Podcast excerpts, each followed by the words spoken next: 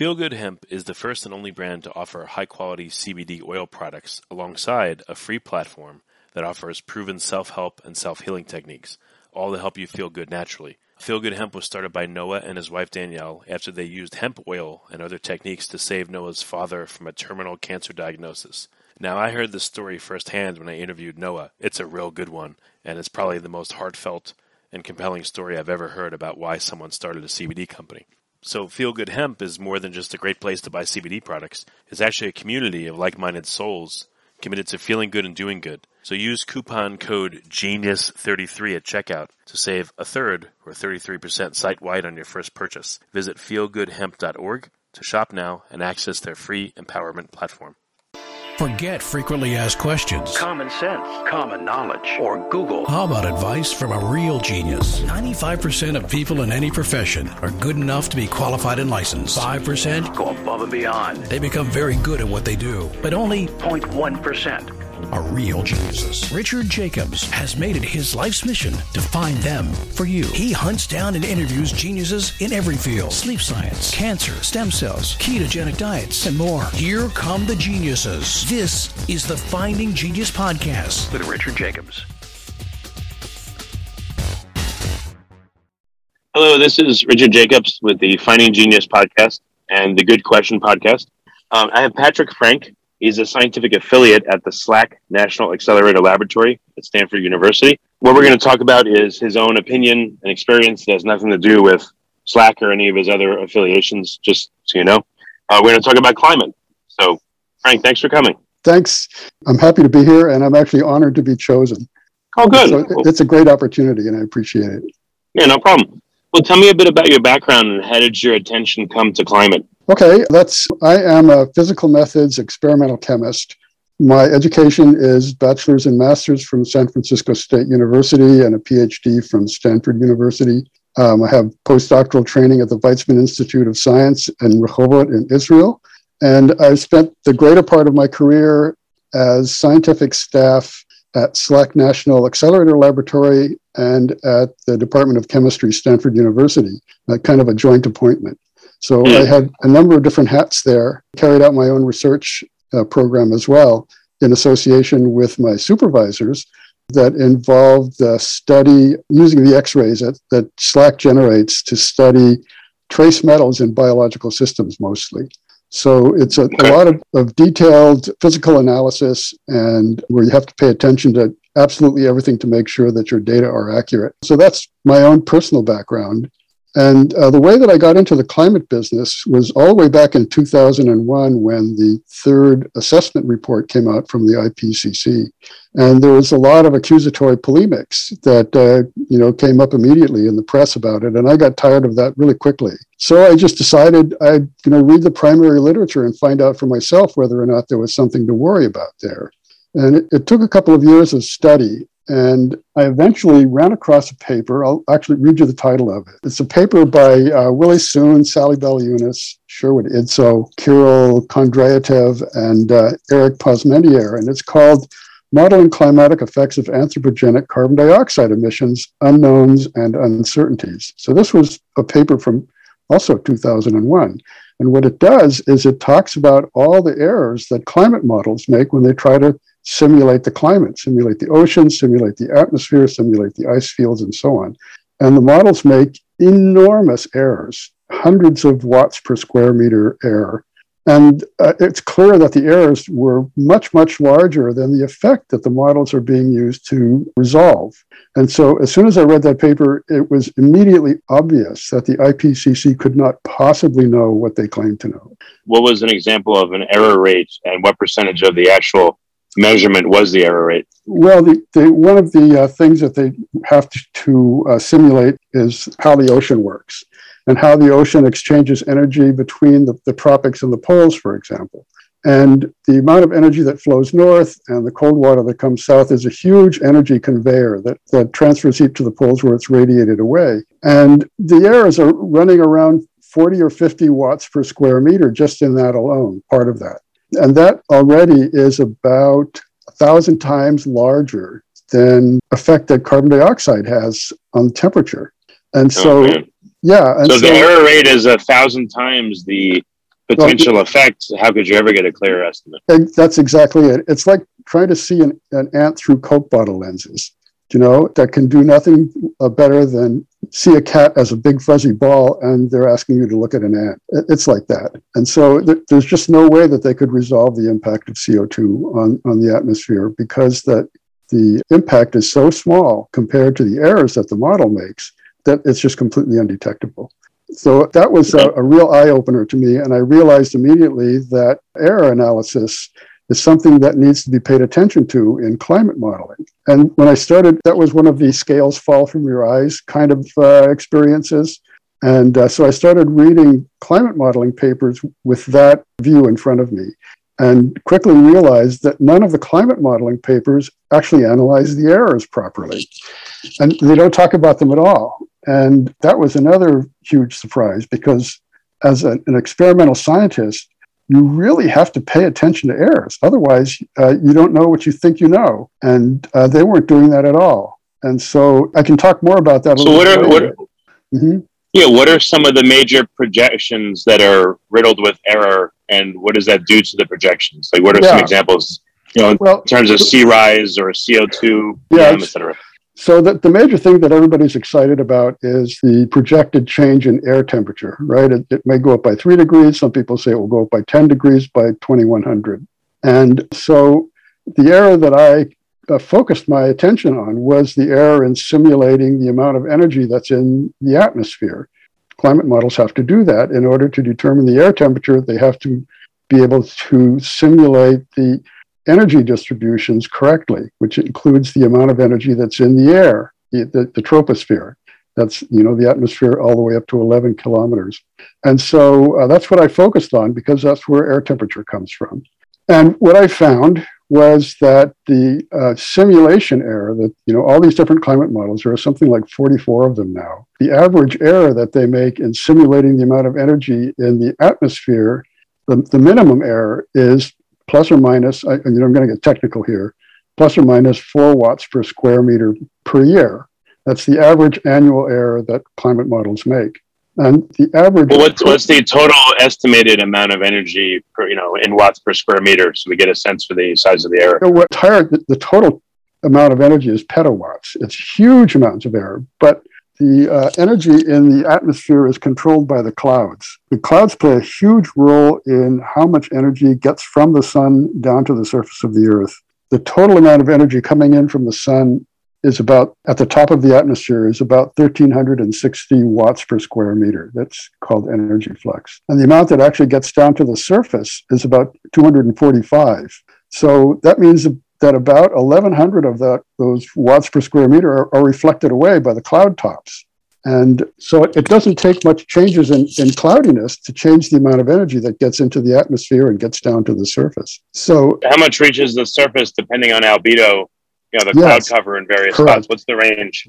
The range is pretty high. Um, on a clear summer day, you know, in the in the tropics, where if it's a clear day and there's no clouds overhead wherever you are, you can get, you know, something like 1200 watts per square meter coming down because there's no clouds to reflect anything away. In Arizona, for example, it, it can be 1100 watts hitting the ground on a clear summer day.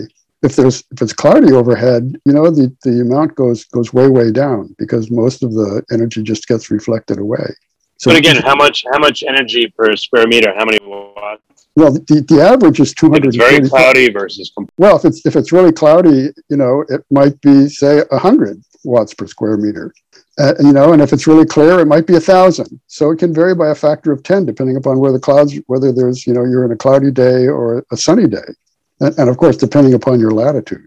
Does that make any sense for you? Okay, so uh, between 100, yeah, I understand, but you're saying it's between 100 watts per square meter and 1,000 watts per square meter at the surface, depending on elevation, cloud cover, and a whole bunch of other factors. Yeah, something like that. You know, I'm just error, you said was what four, four meter, well, watts per square meter or more. So what happens is that when climate models simulate the global climate, they have to simulate the clouds, and there's a it's complicated business, but there's a notion called long wave cloud forcing, and long wave energy. That's what they're talking about is thermal energy. And that's the energy that plays a direct role in determining air temperature. long wave thermal energy flux.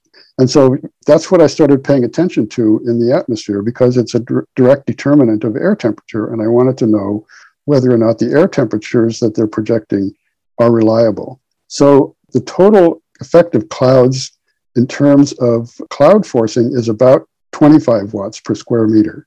And that means that you know, clouds have a complicated effect. They not only reflect sunlight back from the tops, but they reflect thermal energy back down to the ground from their bottoms. So they have a cooling effect from the top and a warming effect from the bottom. And then the difference between those two is the total cloud effect. And the, the difference is about 25 watts per square meter. So that's the net forcing that's due to clouds that contributes to the thermal energy of the atmosphere. So, in um, what's also the diurnal and the seasonal variation, you know, in a given spot? What is that range? Um, you know, I can't really tell you what, what those kinds of ranges are, that kind of specificity. It's going to vary enormously from latitude to latitude and also from summer to winter and, you know, with the weather, all, all sorts of things. So it really isn't going to tell you very much to worry about something like that. You can Yeah. think, think of the Earth as a kind Well, of. well, well, this is an issue because I have a whole bunch of people, uh-huh. I've interviewed a whole bunch of folks, and no one is able to give me any baseline or any estimates or any ballparks. So therefore, you know, if Well- people putting out papers and modeling, if they can't say this is the approximate variation and this is what we're seeing, then how can the model be relied upon? Well, what you have to realize is that the Earth varies in, on a small scale all over the surface, all day, every day, every year. And if somebody wanted to actually sit down and figure out what the insulation was at every single point on Earth, which is what you're talking about, I think, that would be an enormous undertaking. It would be very, very difficult to do that. And as soon as you finished making all those measurements, if you could manage to do it all in a day, say by satellite or some amazing method, the next day it would be all different. And so people do is they say, okay, over a period of a year, say, all of that stuff mostly averages out. You know, sometimes it's a little cooler here, sometimes it's a little warmer there, sometimes it's a little cooler there, and sometimes it's a little warmer here, and it, and it averages out over the course of a year or so. And certainly gets close to averaging out over 30 years, which is the usual climate minimum time. You know, 30 years of averaged weather is supposed to be climate. So there's a lot of average taking in order to smooth out exactly the kind of thing you're talking about. Yeah, I'm not the- taking Supplementing with hemp CBD products is one of the best things you can do for your overall wellness or to improve conditions like chronic pain, sleep issues, anxiety or depression, or other conditions related to inflammation. Feel Good Hemp offers high quality CBD oil products alongside a free platform of proven self help and self healing techniques, all to help you feel good naturally. They're offering our listeners a very generous 33% off their first purchase. Use the coupon code GENIUS33 at checkout and you'll save 33%. Visit feelgoodhemp.org to shop now and access their free empowerment platform. I'm not, I'm not taking an issue with you, but Mhm. again, if someone says to me, "Oh, sea level is rising and we're in trouble," and then I ask what's the normal variation, they don't know. Then how do they know sea level is rising? Oh, If well, we, we do know. Carbon, carbon is increasing. I, I just, you know, that's why I'm asking you. Have you seen, you know, what numbers have you seen? Because I haven't yet, and I of course don't know everything, but I haven't really seen the backdrop to these variations, and I was wondering what you, what they are. Well, as far as sea level is concerned, it pretty much has been a constant rise since they were it first began to be measured. You know, there hasn't been much of an acceleration at all at anywhere. And you, you can actually go that, you know, there are sea level, uh, t- there are sea gauges, uh, tide gauges at all kinds of places, all kinds of cities on the coast. You can go there and they have a long record of uh, sea level at that spot, San Francisco, for example. And you can actually get that on the web and look at the, the graph yourself. And what you see is that it's just straight slope all the way from when they first started measuring, back to 1900 or back to 1850 or whenever they started measuring the tidal flow there. And the typical sea level rise is measured from satellite these days. And sometimes they, you know, the satellites wear out and they have to put up another one. And uh, maybe the instruments change a little bit. And so the calibrations change a little bit. And so there are bumps, and people have to be careful about that. But by and large, there just hasn't been any particular change in sea level rise, uh, in the rate of sea level rise for probably 100 or 150 years, as far as anybody can tell. And there are So there's, some, there's really been no extra sea level rise in 100 to 150 years. Yeah, it's, it's been rising. Sea level has been rising, but the rate of the rise is quite small. You know, it's a couple of millimeters a year, Okay. which isn't much. And it's been pretty much a couple of millimeters a year ever since they started measuring it. How about for CO2 concentration in the air or NOx, SOx, et cetera? What about those concentrations Uh, for carbon? well, carbon dioxide, of course, has gone up, right? We know that uh, in 1900 it was at about 295 parts per million, something like that. And now it's at about, what, 420. So it has gone up. But the only observable effect that carbon dioxide has had on the Earth that we know about, that we can observe, is that it's caused the ecology to green up all across the world by about 15% since 1980. So all the forests. Oh, wow. So, Yeah, so more green means more conversion of carbon dioxide into oxygen. So maybe it's a countervailing force. Well, what's happening is that the sea, maybe you don't know this, but at 295 parts per million, which is where it was in the year 1900, that's semi starvation levels for plant life. Plants take up carbon dioxide to produce the cellulose of their stems and trunks, and also to make all of their secondary metabolites that they need, and so on. That's the, you know, carbon dioxide is their only source of carbon, and they have to take it up from the air. And at 295 parts per million, plants have a hard time getting the carbon dioxide they need in order to grow. And Wow, ice age, okay. yeah, and during the ice ages, carbon dioxide levels in the atmosphere fell to 185 parts per million, much less than even at the year 1900. And that's real starvation levels. And at 120 parts per million, photosynthesis turns off. And at 90 parts per million, all the plants die. So Wow. so Earth was really skating the edge of disaster during the last seven ice ages when carbon dioxide fell to 185, 190 parts per million. Plants were really kind of holding on to the edge there. So the fact that A quick question. So there's two scales you gave me from 1900. Mhm, You know, we have an anchor of 290 parts per 1000000 What mhm. about 1800, 1700, 1600? You know, if we go back, you know, yeah, back yeah. age, kind of variation has there been? Uh, the, the carbon dioxide started going up again when the last ice age ended 12,000 years ago because the oceans warmed up. And when the oceans warm up, uh, warm up, they outgas the carbon dioxide that's dissolved in the ocean water, and it goes back into the atmosphere. And so that's so the carbon dioxide level in the air rose after the end of the last ice age, and the climate all warmed up, including the oceans. And so, even say 5,000 years ago, carbon dioxide was still somewhere around 295 parts per million, thereabouts, you know, plus or minus 10, say. But what about before? Um, you know, what about before the the last ice age? What did it look like? And you know, was there times in Earth's history that we can discern where carbon dioxide was, you know, Oh, ab- above three, four, five hundred ppm? Absolutely. I, I have, I can just pull this right up. I have a CO2 over geological timescales map right here. Say about 15 million years ago, CO2 was um, up at about close to 500 parts per million or so. And 140 million years ago, it was about 1,000 parts per million. So, you know, there's been times in the past when carbon dioxide has been a lot higher than now. And in, in the really distant past, of course, Earth had an entire carbon dioxide atmosphere, 60 bars of carbon dioxide. So that means 60 atmospheres of, of CO2 in 4 billion years ago. And it's been declining ever since. How do you translate uh, atmospheres into parts per million? well, one atmosphere is uh, a million parts per million, right? So right now the oxygen is is about 21% thereabouts. So that would be 210,000 parts per million.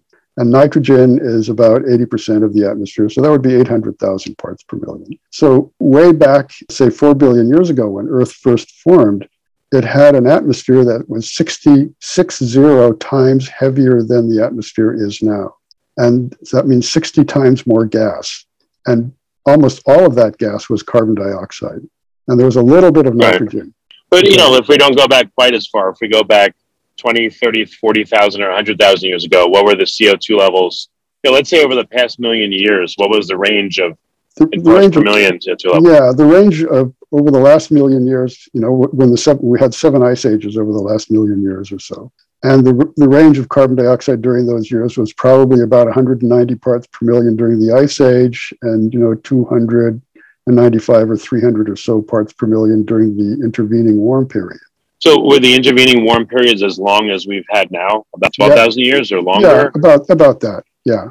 Oh, okay. So we haven't really seen, you know, if we had a period of, let's say, 50,000 years with no ice age, do you think that the uh, CO2 in the atmosphere would rise as high as it is now? Or do you think there's other factors contributing? We're putting carbon dioxide into the atmosphere. There's no doubt about it. So what's happening is that carbon dioxide is slowly being removed from the atmosphere by carbonate precipitation and subduction. That's why the uh, huge amounts of CO2 we've had in the past have all disappeared. You know, all the white cliffs of Dover is all carbon di- carbonates that used to be carbon dioxide in the atmosphere. What about the with additional greening? There should be additional sequestration of CO2, like you said, to build the parts of the plants, you know, secondary yeah. metabolites. Uh, you know, so what is the um, the biomass sequestration number?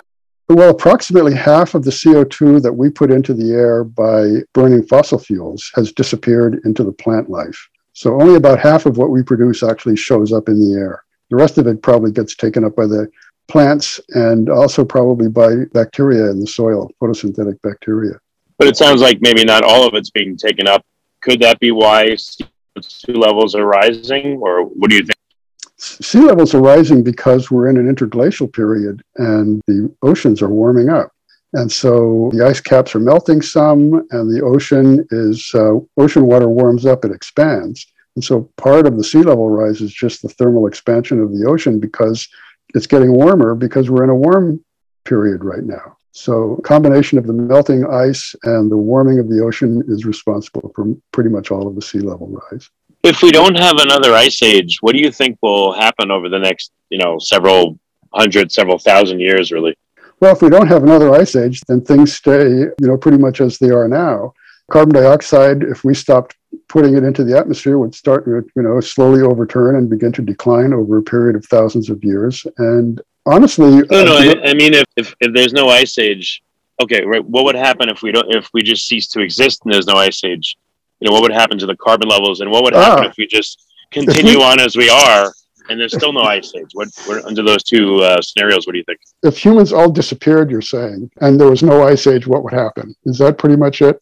Well, the two scenarios. One is humans magically disappear and there's uh-huh. no ice age. Okay. Another one is we're here, nothing special happens. We keep putting CO2 in the atmosphere, and there's no ice age either. What would happen under both scenarios? All right. so the, first one, you know, the humans disappear and things continue on as before. Then no more uh, carbon dioxide is put into the atmosphere because there's no more fossil fuel burning. And what would happen is over a period of a very long period of time, the, the carbon dioxide in the atmosphere would slowly get uh, used up. Not from the plant life, because that recycles carbon dioxide, but because it uh, dissolves into the ocean and gets precipitated as carbonates and gets subducted and turned into rock. And if we weren't here, eventually the uh, carbon dioxide would, you know, descend back down to 295 and continue on down and eventually get to, you know, 180 and then 120 and then 90 and then all the plants would die. So that's actually uh, the most likely scenario under ordinary circumstances of what would be the end of life on Earth is all the carbon dioxide would get used up, plants would all die, and the food chains would all collapse. So your other notion is that we're here, we continue to burn fossil fuels, carbon dioxide continues to go up. What happens then? So th- that's the uh, interesting question as far as climate models are concerned. Setting aside climate models, there's no evidence that carbon dioxide has done anything to air temperature. There's no actual physical evidence that carbon dioxide has actually done anything to air temperature. And so my best guess is that if we're here and we keep pumping carbon dioxide into the air and it gets up to say a thousand parts per million or so, all the plants would be really, really, really, really happy and nothing else would happen. there would be no particular change in temperature due to that. And let me expand on that for just a second. The reason that I can say that with some confidence is that carbon dioxide has gone up and down during all seven of the past ice ages over the last million years. And temperature has also gone up and down during those ice ages. You know, the ice age starts, temperature goes down and CO2 goes down. And then, it, you know, after 100,000 years, the ice age comes to an end and the earth warms up and then carbon dioxide goes up and temperature goes up. But in every single case, every single case that we know about of the seven ice ages, it's always the temperature that goes up first and then carbon dioxide follows. And then when carbon dioxide is high, the temperature starts going down. And then carbon dioxide follows and starts to go down about 800 years later or so. So, to put that succinctly, in every single case, temperature leads carbon dioxide. Carbon dioxide never leads temperature. It's not like CO2 goes up and it causes the temperature to rise. It's not like that at all. It never happens that way. It's always the temperature goes up and then CO2 goes up. So that's actually very, very embarrassing. That discovery is very embarrassing to climate modelers because they would have predicted exactly the opposite. So it, it kind of falsifies their, their point of view. Been very quick to make all kinds of hand waving excuses for why, you know, the carbon dioxide was important anyway, and so on. But in fact, uh, there's no evidence that carbon dioxide had any influence on temperature at any time that we can resolve in the past. So, uh, you know, I think it's going to be like that in the future too. If CO2 goes up to a thousand parts per million, all the plants become really, really happy, and uh, the temperature pretty much stays the way it is now. So, who and how are they making the link to carbon dioxide and temperature? I had a, uh, an interesting exchange with a climate modeler who will remain nameless because I'm a charitable kind of guy. And we had a go around, a very short one by email about that exact question. And he wrote and said, uh, Well, isn't it your expectation that if carbon dioxide goes up, the temperature should go up? And I replied, I asked him whether an expectation is the same as a quantitative prediction. And he, he disappeared. You know, that was the end of the conversation. I never got a reply. So that's the way it is. They've put their expectations into the climate models. But it's not a physical fact that carbon dioxide causes direct increases in air temperature. It's just built into the models because it's an expectation of the modelers. Hmm. Yeah, curious. Yeah, that's uh, no. So I mean, what would be the mechanism by which increased CO two would would cause all the problems and the warming that they say is happening? Well, it, the inference is based on uh, radiation physics which uh, which is completely correct. The radiation physics of carbon dioxide is completely correct, and I, I, can explain that in in direct terms that are readily understandable. And that is that um, carbon dioxide absorbs infrared radiation. Typically, the way that the the system works is that the radiation comes down from the sun and it's shortwave and it heats up the surface, the surface of, of Earth, and the surface gets warm and it radiates a thermal energy, infrared energy back up because that's, you know, infrared is heat. And carbon dioxide absorbs, can absorb some of that heat and become an excited molecule. It means that it starts vibrating, you know, it's a carbon in the middle and oxygen's like little wings, and they all start vibrating really fast after they absorb this energy. And so you have an excited molecule, and that molecule bangs into nitrogen and oxygen gaseous molecules in the atmosphere and transfers some of that energy that, it, that it's absorbed into the oxygen and nitrogen molecules and makes them zoom around more quickly. It increases their kinetic energy. And kinetic energy is the same as heat, the heat that you feel. So, in principle, carbon dioxide can make the atmosphere hotter by changing radiant energy into kinetic energy by this mechanism of uh, getting excited by absorption of infrared radiation and transferring that energy by bumping into uh, nitrogen and oxygen. But the, the question then is what happens to that kinetic energy? Does it really cause the temperature to rise, or does it cause evaporation to increase? Or does it change the convection rate? Does it make things windier? Or does it cause more clouds to form? You know, Earth has a large number of very fast reaction channels that accommodate all kinds of energy in all kinds of weird ways that are not well understood. So even if carbon dioxide injects kinetic energy into the atmosphere, which it does, there's no reason to think that kinetic energy will show up as sensible heat. Sensible heat is the heat that you can feel and you measure with a thermometer. Yeah, but again, if you look at the effects of the sun's radiation, you know, on the Earth, does that dwarf the potential increase in kinetic energy and thermal energy based on carbon dioxide having, you know, of, course, more does. prevalence? Okay. Yeah, it, of course it does. You know, it's an interesting thing. I remember way back when this controversy was more in the forefront, in fact, than it is now, back in the 2000s, somebody made the case that uh, putting more carbon dioxide in the air is like putting a one watt bulb on every square meter of Earth everywhere, all, all over Earth. Every square meter gets a one watt bulb. And he says that's the effect that we're having. And that sounds pretty scary. You know, it's a, it's a lot of energy, and, and every square meter's got, got one. But then you realize that every square meter already has 245 little one watt bulbs there. And so now when you add carbon dioxide, it's 246.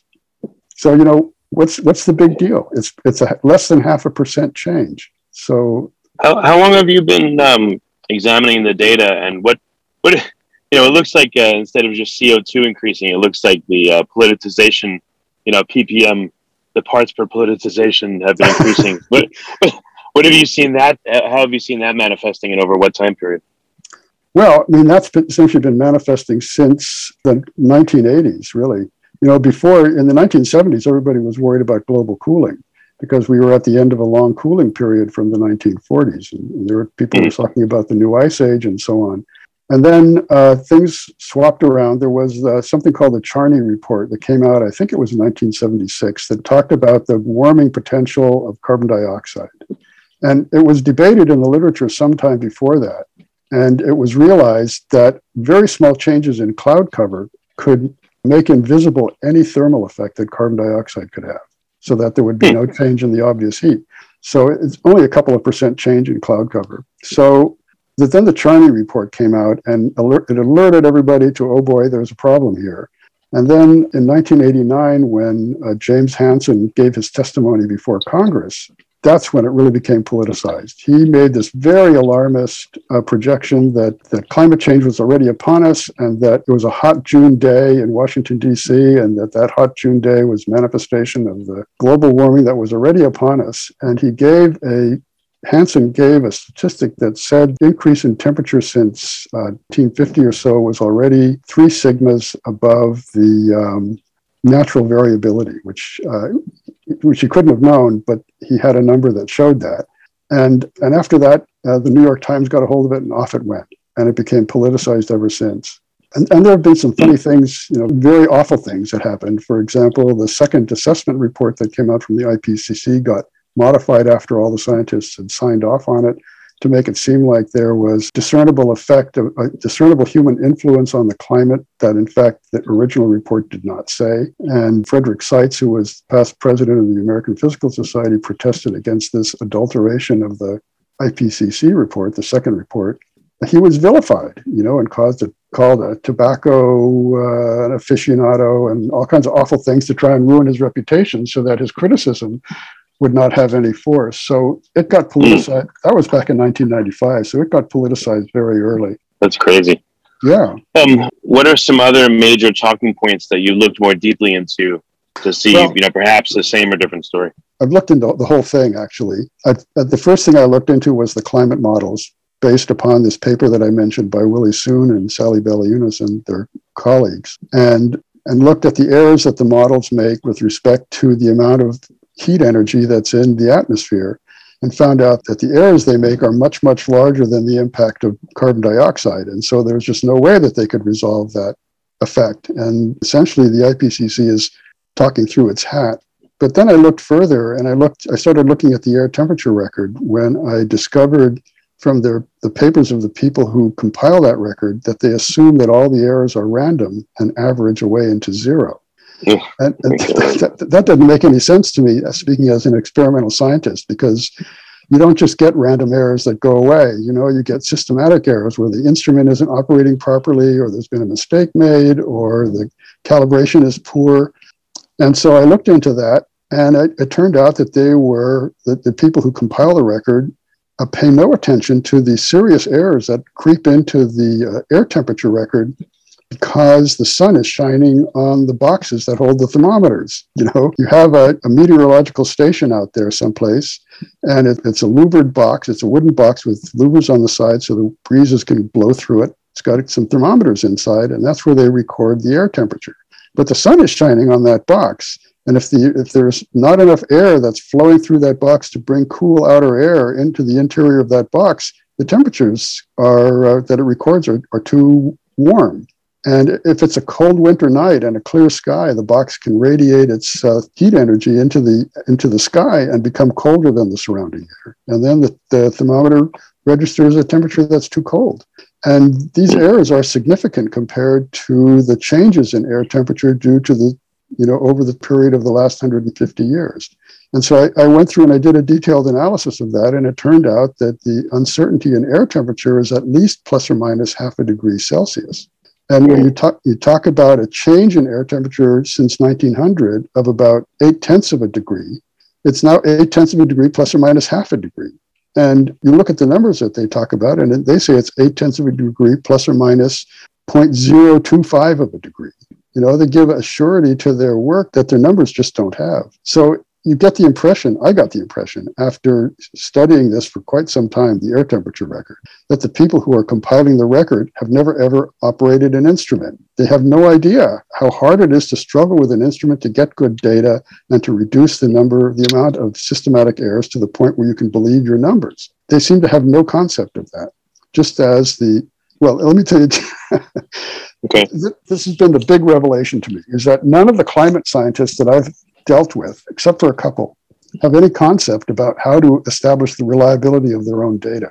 And that includes the climate modelers who don't even know the difference between precision and accuracy. That's about as fundamental a thing to know in the experimental or any sciences as it's necessary to know. You know, the difference between the correct answer and to an answer that repeats itself every time you make a measurement. Those are two different things. You know, you, you want to have an instrument that's reliable and gives you the same number every time that's precision. But if it, right. you want it to give you the, the same answer, that's the right answer every time. And that's like a, broken, a broken clock is right twice a day. Is, well, there is that, yeah. When you have a watch, you know, and, and you look at it and it says at the same time of every day, it says one o'clock, but you know that the time is 10 a.m., you know, it's precise, but it's not accurate. And they don't know the difference between those two things. And it took me six years to publish this paper on, on climate model error. Six years and 13 submissions and 35 reviews that I had to deal with. Oh, what was that like? You know, I, I know. well, make, it, make, the, make the sign of the cross before you answer. Yeah, it was, it was, uh, it was a real saga. You know, and I had to persist. But what I discovered was, you know, in these interactions with the reviewers, nearly all of whom were climate modelers, is that they knew nothing about how to analyze the reliability of their own data and the reliability of their own model output. They don't know how to do it. It's like they're not trained in it. And because of that, their papers, which look very mathematical and wonderful with all kinds of graphics and you know uncertainty bars and this and that and something else, it all looks like science, but it, but it isn't science. It's all just statistics. And uh, the, the error bars that they give are all what's called precision, because what they do is they publish the variation of their models, their model outputs versus its own average. And that doesn't tell you anything about the, what, what the right answer it is. It, it only tells you that the model will repeat its own projection successfully. That's all. Wait, and, they're com- wait, wait, wait. They're comparing to justify. They're comparing the model versus the model. Yes, exactly.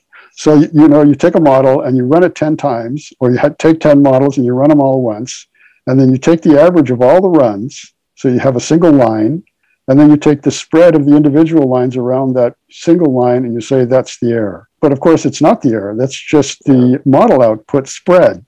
And the hmm. real error is, you know, the difference between the output and the correct answer. That's the real error. And they have no concept about that. None of them. I, have yet to meet a, a climate model who understands the first thing about how to analyze error. And that explains a lot about why the, this alarm goes has been so persistent is that we're dealing with people who are, uh, you know, I'm sorry to say it, and I'll say it's my opinion so that nobody gets sued.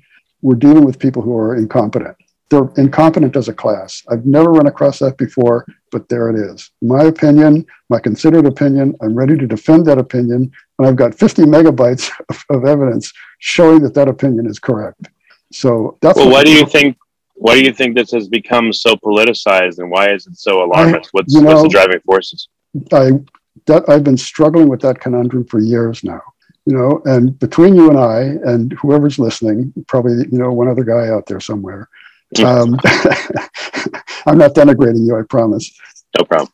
Yeah, I've wondered this for years. I've talked to, uh, to physicists, and they run away from the question. And the American Physical Society should have stepped up and done a, a good analysis and said, look, you know, they're, they're not talking about accuracy here. They're not talking about reliability. We can't trust any of the things that they're, they're saying to be true. But the American Physical Society has been silent. And in fact, they've been recalcitrant when they've been challenged. So you know, I blame I blame the scientific establishment for allowing this to continue. It's their fault. The National Academy of Sciences should have stepped up, but they haven't. They've encouraged it. And for reasons I don't understand. I, I just don't understand it.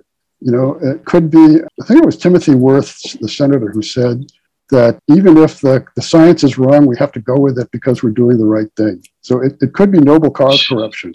I don't know. But Hmm. for, for whatever reason, the American Physical Society has been silent. The American Chemical Society has been silent. All the, the scientific official bodies, institutions, they've been silent. They've, uh, they've actually contributed to the alarm. They've been recalcitrant when they've uh, been challenged. National Academy, the same way.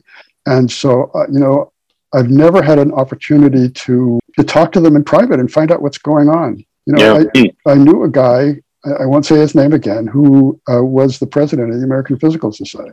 And I wrote to him, I sent him the link to this paper on climate models that I published and pointed out that climate models can't tell us anything about the climate and asked him to do something about the position that the American Physical Society took on it. And he said he'd look into it. And then I, I there was nothing. I heard nothing back. So I, I sent a, hmm. fol- a follow up email and it was Was he received. was he found was he found dead somewhere or what happened? No No, suspicious circumstances. No, I'm sure he's still around, but his responses after that were silence. He never responded. You know, that's what I Mm. find over and over again is that people just do not respond. And so I have no idea what's going on, what kind of pressure is being brought to bear if it is, or whether they, you know, feel like they need to push the issue because it's the right thing to do, even if the science isn't there. I, I just don't know. It's one day maybe we'll be able to find out after it all collapses and everybody comes to their senses. Yeah, I know. That's kind of crazy. It is crazy. Yeah. It- It's literally crazy. I mean, it's rational insanity, is what it is. I don't know. Like, what, what's your projection on what's going to actually happen uh, Well, to if- the Earth well- and the climate over the next, you know, let's say fifty years? Well, there's, there's no there's no reason to think the climate's going to do anything that it hasn't done in the past. And whatever is going on now in the climate, I mean, everything that we can see, the extreme weather, the hurricanes, you know, the tornadoes, the droughts, the floods, all of that stuff, it's all within natural variability. There's nothing, nothing unusual going on, including the recent warming. It's not unusual at all. It's been warmed in the past and then cooled again. We know of at least four prior warm periods before ours, you know, the medieval warm period, the Roman warm period, the Minoan warm period, and then we have the Holocene optimum, which occurred about 8,000 years ago, which was uh, upwards of two degrees warmer than it is now. And nothing bad happened. You know, if anything, li- life prospered because everything, you know, everything was warmer. And nothing that's happening now, including sea level rise, is unusual from a from a climate perspective. So there's no reason to think that anything weird is going to happen with the climate over the next 50 years or 100 years or 1,000 years. Hmm. It's just, you know, going to go on in the, into the future the way it has done in the past. And whatever we have done with carbon dioxide doesn't seem to have any discernible effect at all. None. Zero. So, where would people find a good summation of the points we talked about? Is it in a book? Is it in various papers? Like, what would you recommend? Well, I can recommend this paper that you took notice of in our email communication, which is the hmm. negligence, non-science, and consensus climatology paper that I wrote. It's not a qualitative paper, but it's relatively straightforward. And it, it covers all three legs of the climate alarm problem. It covers climate models. It, it talks about these paleo air temperature reconstructions and uh, talks, which we haven't discussed, and it talks about the global air temperature record and the error that's in it and shows you know it's so when it talks about climate models it talks about the errors that they make and then it shows how badly climate models miss out when you try to project their temperatures across 100 years that the error bars at the end of 100 years is plus or minus 15 degrees and so yeah so you can't really say well you know what's going to happen in 100 years well you know carbon dioxide is going to make the earth three or four degrees warmer than it is now and you say Well, well, I, I hear all the time, yeah, there the difference between one degree and two and a half degrees is disaster, and you know, so they're talking on that scale, not fifteen degrees. Yeah, well, the, the 15 degrees is an uncertainty. It's not a real temperature. Right. That's the width of ignorance over which the models are operating. You know, it's like if I can make a quick analogy, it's like some guy some guy is drunk and he's driving home and he decides before he goes home he's going to walk in the woods. So he parks his car, then heads on out and disappears. Hmm. and if he's gone for one day, you have a certain area that you can check. You know, it's a semicircle from where he started. And but after three days, the, the semicircle can get a bit much bigger because you don't know how far he's wandered off. And if he's gone Yeah. for a week, you've got a huge area that you have to search. So that area is an area of ignorance. You don't know where he is anywhere in there. And so you can't say that he's walked all those square miles, but he's disappeared inside them. And Hmm. it's exactly that with the climate models. We know that there's going to be some air temperature in the year 2100. But as far as the climate models are concerned, the width of their ignorance about where that temperature is going to be is so huge, you know, 30 degrees wide, that they're not telling us anything about what the, the temperature could be in 100 years. You know, it's like you say, somebody saying, well, he walked into the forest and we know that he's in there within a 100 square miles. Well, you know, that's not going to help anything. Right. Yeah. Yeah, so it's, it's like that. It's like that. It's just this huge width of unknown temperature, and they have no idea where the correct number is inside there. Hmm. But it won't be 15 degrees. You know, it'll be a couple of degrees this way or a couple of degrees that way, if that. Right. Yeah. More like a tenth of a degree this way or that way. And none of none of it's going to be any different than what happened in the past, as far as we can tell. Well, very good, uh, Patrick. So, again, best place for people to go to get more information that are listening is where? Let's repeat that, and then we'll close. Well, I'll tell you what. Do you do you guys have a, a website where people can access information?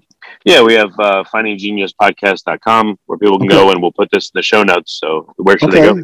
I can uh, I can send you if you like a an op-ed that I wrote for a Swiss magazine that discusses the climate model issue for the intelligent non-specialist, and I think it will really make bring home the uncertainty issue and the lack of knowledge issue that uh, surrounds the climate alarm that uh, will allow anybody who wants to read that to have a very intelligent perspective on what's going on, and it's also reassuring because it tells people that they can anticipate a wonderful future for their children, and it's not going to be some thermal Armageddon that's going to kill them all. Well, very good. Yeah, we'll include that in the show notes. So, Okay, Patrick, so, thanks, thanks so much for coming on the podcast. I appreciate it. okay, thank you very much for having me. Remember, before you go, supplementing with hemp CBD products is one of the best things you can do for your well being. Get your CBD from a company that cares and offers you holistic support in your healing or wellness journey. Feel Good Hemp is giving our listeners 33% off their first purchase. You can use coupon code GENIUS33 at checkout to save 33% site wide. Visit feelgoodhemp.org to shop now and access their free empowerment platform. You've been listening to the Finding Genius podcast with Richard Jacobs. If you like what you hear, be sure to review and subscribe to the Finding Genius podcast on iTunes or wherever you listen to podcasts. And want to be smarter than everybody else? Become a premium member at findinggeniuspodcast.com. This podcast is for information only. No advice of any kind is being given. Any action you take or don't take as a result of listening is your sole responsibility. Consult professionals when advice is needed.